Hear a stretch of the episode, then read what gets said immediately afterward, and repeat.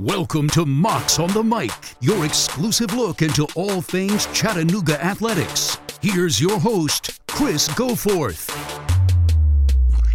Welcome in this week to Mocs on the Mic. Glad to be with you this week and appreciate you making us your first listen every Thursday with Mocs on the Mic. Special show today. We're going to talk a little little Hall of Fame, not just Chattanooga Hall of Fame because Michelle, of course, is already there. She is now going into the Southern Conference Hall of Fame. And what a tremendous career she had with Chattanooga softball. Runs batted in, total bases. She leads the the program in both of those statistical categories. She's pretty much top five, it seems like, in just about everything. Her name's like on every single page and in every category of the Chattanooga softball record book. She was a fantastic player, and it's so cool to see her get that honor of going into the Southern Conference Hall of Fame, where she joins some some pretty elite company.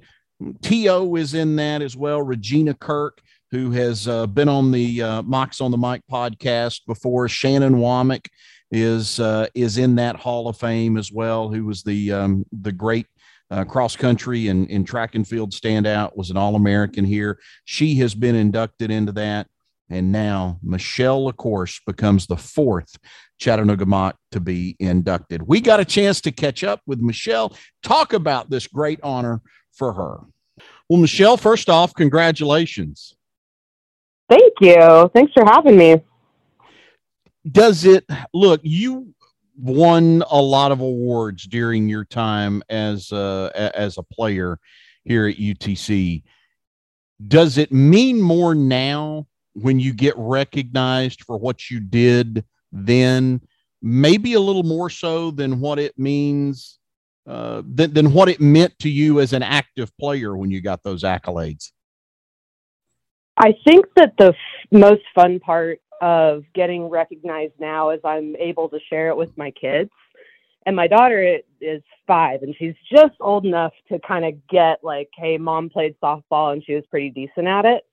And uh, the awards that I got before, it's just, it was cool. I, I, I enjoyed getting them, but the these ones when I'm a has been has been pretty fun. Well, you're doing pretty well for a has been. So yeah, I did. This one I think I'm I'm getting forgotten about. They keep reeling me back in. Let me ask you, you excelled as both a hitter and as a pitcher, and that is something that I feel like we don't see as much anymore. Why is that? Well, I think that like the pitching is fantastic. Not that it wasn't when I was playing, but it's fantastic now. Like you see pitchers that are pitchers only that that's all they concentrate on. And I had an opportunity to take that route, but I figure I only have four years in college. Like I want to do everything that I grew up doing. Um, and I think that these days you just you see those pitchers that they're just working on excelling in that that one craft and they're doing so well at it. The other part is the classic, you know, you don't want to get your pitchers hurt. so you don't want them out there running bases and and stuff like that. But you you see well, you saw it in the College World Series. There were a couple pitchers that excelled in both and so that's that's fun to see. But you're right, you definitely don't see it as much these days you made the transition from high school to the Southern Conference pretty easily, it looked like. 2008 Southern Conference Freshman of the Year. What was that transition like uh, stepping into being a, a Division One athlete? Um, in the beginning, I think I was just running with blinders on. I was just going for it in the in the weight room that first fall.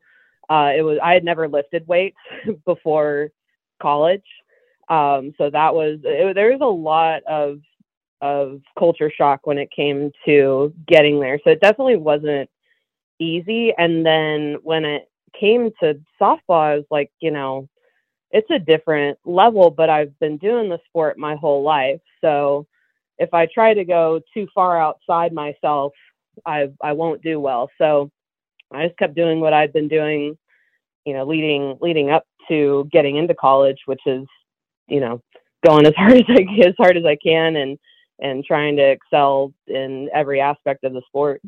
You had ACL surgery while you were at UTC, didn't you? I did. How I did, did, that injury two, happen? Uh, so 2010, March of 2010, we were down in Florida, and it had just rained. the The fields weren't in great conditions. Um, I took a throw from our shortstop that crossed me up, um, and I went to go get it, but my leg stayed in the same spot. And so with that twist, uh, I I tore my ACL, and the ball went by me, and my teammates are yelling at me to go get it, and I'm uh, I'm in pain on on the ground. Um, so yeah, kind of a different way to have that injury, but um, took that that red shirt that year. I was only a couple games away from not being able to take that red shirt. I've had some people tell me before that have gone through the the ACL injury that they knew it immediately as soon as it happened. You know, oh, this isn't good. That sounds like that was your experience with it. Yeah, I, I had a lot of luck with injuries. I I had pulled muscles and that type of thing, but never something to this extent. So when it happened, I didn't know exactly what had happened, but I, I knew that something was off. That's for sure. What was the recovery like for you? Because you obviously you bounced back in a big way. Yeah, it uh, it was like I said. I've never been I had never been injured up to that point to that extent. So it was unlike anything I'd ever been through. Um, rehab before surgery, which didn't make sense to me at the time. Like, why am I building this up? Um, you know, they're about to to put me under the knife. Uh, and then after that, kind of navigating, um, walking again, crutches. Uh, I actually told somebody recently that was asking me because their daughter just went through the surgery I recently I told him that pool workouts, pool workouts was what helped me out the most. I could run, I could walk in the pool before I could do anything else. Um, and then I had a fantastic trainer. She she was she was uh, only a couple months older than me at the time, and absolutely got me back on the field. So a lot of credit to my doctors, but absolutely to to my trainer Joe that helped me back on the field when you look back at it now, I mean, you hit 368 for your career. You set the RBI record. Uh, you almost set the conference mark for RBIs. You were all academic uh, Southern Conference. You look back, I mean, your name is is it seems like it's on every page of the record book somewhere for Chattanooga softball. What are you most proud of? Wow, that's a big question.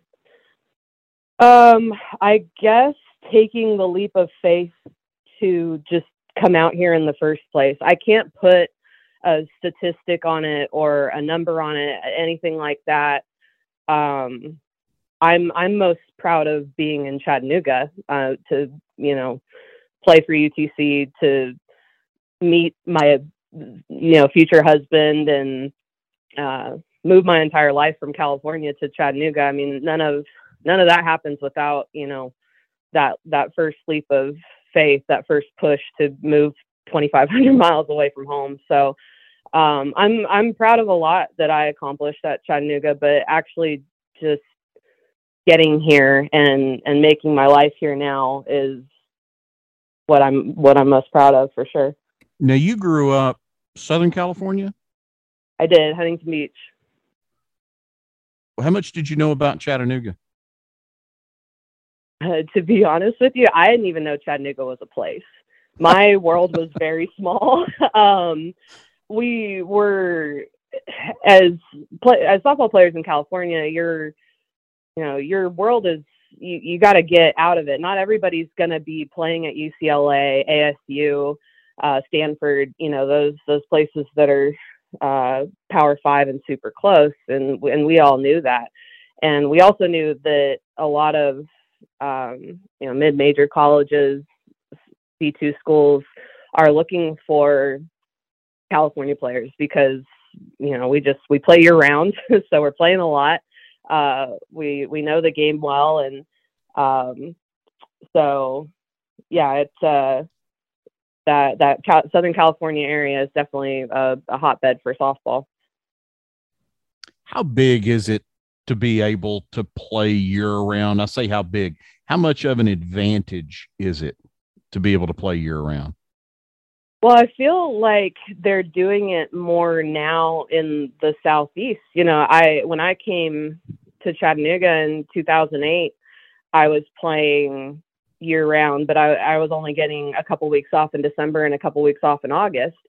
And it feels like now with high school ball the way it is out in in the southeast and and travel ball the way that it is in the southeast, that they're doing pretty much the same thing. So you've but you've seen the southeast grow as far as softball goes as well. So I would say it's a huge advantage. The other part is by the time I was done with my senior year summer, I was pretty burnt out. I, was, I was tired, um, and then knowing that I had to, you know, get after it once it came to college ball. But um, yeah, you got to love it. That's for sure. If you're going to go year round. Yeah, I was going to say we have. I feel like that that transition has occurred sometime in the South, probably maybe shortly before you got here to where it is now, it feels like softball, the opportunities for girls to play year round are here now. Whereas, you know, 25 years ago, you didn't see a lot of that. It was, it was in, in California and places like that. Right. And I think that that's why you see in California and in Texas, um, those are the two areas where you saw a lot of high level softball being played.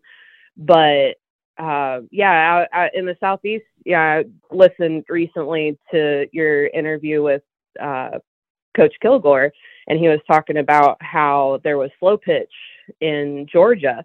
You know, we we never went there. If we went through that transition, it was before you know I started playing um, in in California, but uh, that that kind of happened a little bit more slowly out this way. But now, you know, with with all of these uh, programs putting more into their softball program as far as facilities goes, you know, you've seen a real boom in this area. First trip to Chattanooga. What do you remember about it? Um, I remember the the buildings because I'd never really been. I'm I'm south of LA where I grew up, but I never really visited a city very often. So the the history of the buildings, um, I mean, I could totally understand why they called it the scenic the scenic city. Uh, the river was beautiful, so just a lot of Chattanooga as a, a place. Um, and then as far as the school goes, it was the right size for me. I had visited Power Five conference schools, and they were incredibly overwhelming to me. Uh, you know, sixty thousand plus people on a campus. That was that was a little bit too much for me. So, the the size of the school, while still being an urban campus, um, that really stood out to me as well. Yeah, nobody goes into downtown LA, do they? You sh- no, no, not really. I took my husband when he came out to visit one time, and I was like, "Listen, I don't do this very often, so you better enjoy it because this is probably the only time we're ever going to get to do it." Well, bring folks up to date on what you are doing now. Obviously, you've had a a really successful run uh, as a coach and and a private instructor, and tell folks what you're doing currently. Yeah, so I am a private pitching and hitting instructor. I give lessons out of the Frost facility at Frost Cutlery. Um, so still involved with the the Frost name after playing in Frost Stadium. Um, I am running a couple of I've run a couple camps and I'm really enjoying that. Ever since my daughter started rec ball, um, it's really weighed heavy on me to get more involved in that. Um, so I'm doing a couple of pitching clinics for rec ball. And that's about it. I mean, my life is still softball, so uh, I'm really fortunate to be able to still stay in that world and uh, and love every minute of it. If folks want to get in touch with you, if they want to get their child working with you, what do they do? Uh, you can find me on Facebook at Michelle LaCourse Softball, and if I have an opening, I will definitely get get them in.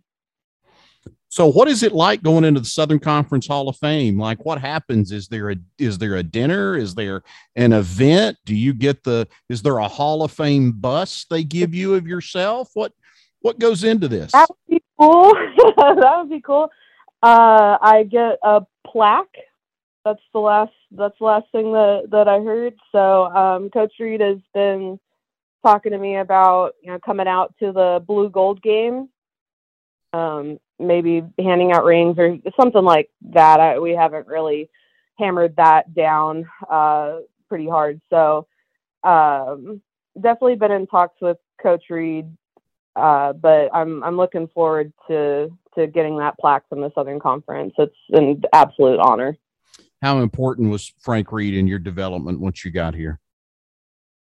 Oh, in, he was so instrumental because I one moved that far away from home and he seemed to understand that and know that and that was what I found when I started coaching too in college is it's so much more than what you see on the field. There's a lot of, you know, plates spinning uh, when it comes to coaching. You are on call 24 7. Um, you know, a kid gets a flat, um, get sick, you know, you you are handling a lot of stuff outside and off the field. So I leaned on him and the assistant coaches pretty heavily for that. Um, so I would say like from a from a mental standpoint, he helped me out a lot. Um, from a developmental standpoint, he understood, you know, he really challenged me as a first baseman because that was where I started out uh, before I tore my ACL. And uh, I'll never forget him. We had gone around the, the horn with ground balls, and I was the last one. And he said, "All right, if I get this by you, everybody." As a freshman, by the way, as a freshman, he uh, he said, "If I get this by you, then everybody has to go back out again." I was like, "Oh, because he's a prankster. I mean, I, you know him. He's he's he jokes a lot." I was like, "Oh, he's just gonna hit me a little one hopper and you know." candy hop, whatever it is. And he blasted that ball at me. and uh, luckily I, I, got it. I didn't cost the team any more reps, but um, he challenged me every day, and I'll be forever grateful for him for that. What do you miss most about playing?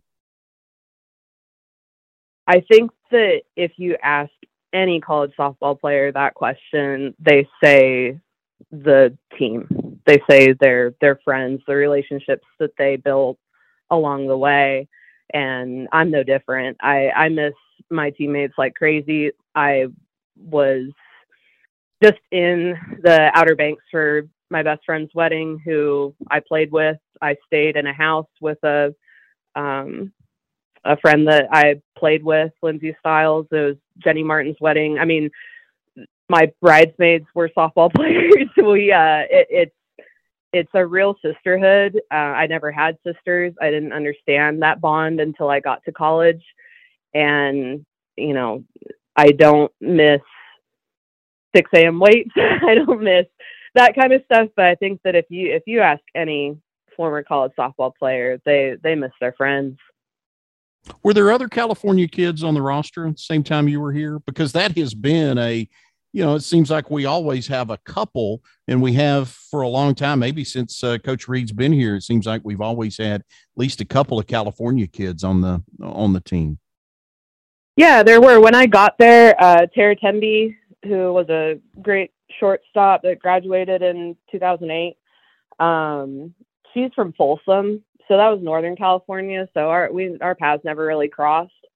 Um, and then uh, great athlete, another shortstop from my travel ball team, uh, that was a year behind me, Jessica Traxler, ended up at UTC as well. And then after that, you know, speckled in here and there from Northern California, Southern California. And then when I ended up coaching, um, to have that pipeline, to be familiar with the teams, familiar with the players. Uh, you're seeing that now with Coach Tarango, the a, a California kid as well. Um, it helps to have that California connection on staff, but to go out and get those California players, it's just a different, um, just a, a, different level, a, a different mentality. Uh, not necessarily any, you know, better than what, because you see a lot. I mean, t- talk about this year's team. They were stacked with local kids and had fantastic success. So um, you can do it without California kids, I guess, but uh, they uh, it is a different a different mentality. I do think that they bring some great stuff to the table. When you're teaching now and and putting on clinics, are, are there moments when you feel like it all clicks and you kind of think, yeah, I could I could still do this. I could still go I could still go five innings on a on a Sunday afternoon if I had to. Not any part of me, Chris. There's no way. There's no way. I, I still pitch to my kids. Uh, I pitched at a clinic. I pitched to 45 kids uh, in a clinic uh, a couple weeks ago, and I I told all my kids after that. I said I'm giving myself two weeks off. I'm broken. I, I can't get back out there.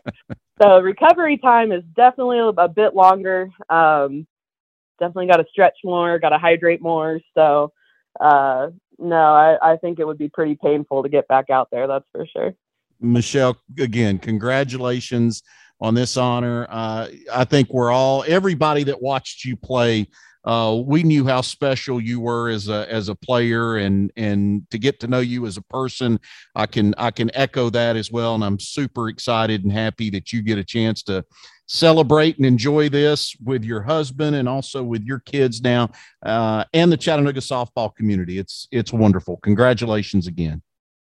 Thanks, Chris. It's been so much fun getting to stay in Chattanooga and receive that award and again get to know you personally and uh, as a fan of the softball program. So thank you. It's it's been a blast. Thanks to Michelle for uh, for giving us some time and uh, enjoyed being able to kind of talk a little bit about her career and her travels from California to Chattanooga. It's going to wrap it up for us this week. Thanks again to our producer Tate Johnson for making all of this happen. Thanks to you guys for listening each and every week. As we always remind you, please tell a friend about Mocs on the Mic. Make sure you uh, give us a five star rating, leave us a review. We'd love to hear from you and uh, appreciate you being with us each and every week. We'll be back with you again next Thursday. Until then, so long, everybody, and go Mocs. Thanks for listening to Mocs on the Mic. Please remember to rate, subscribe, and review. And we'll see you again soon.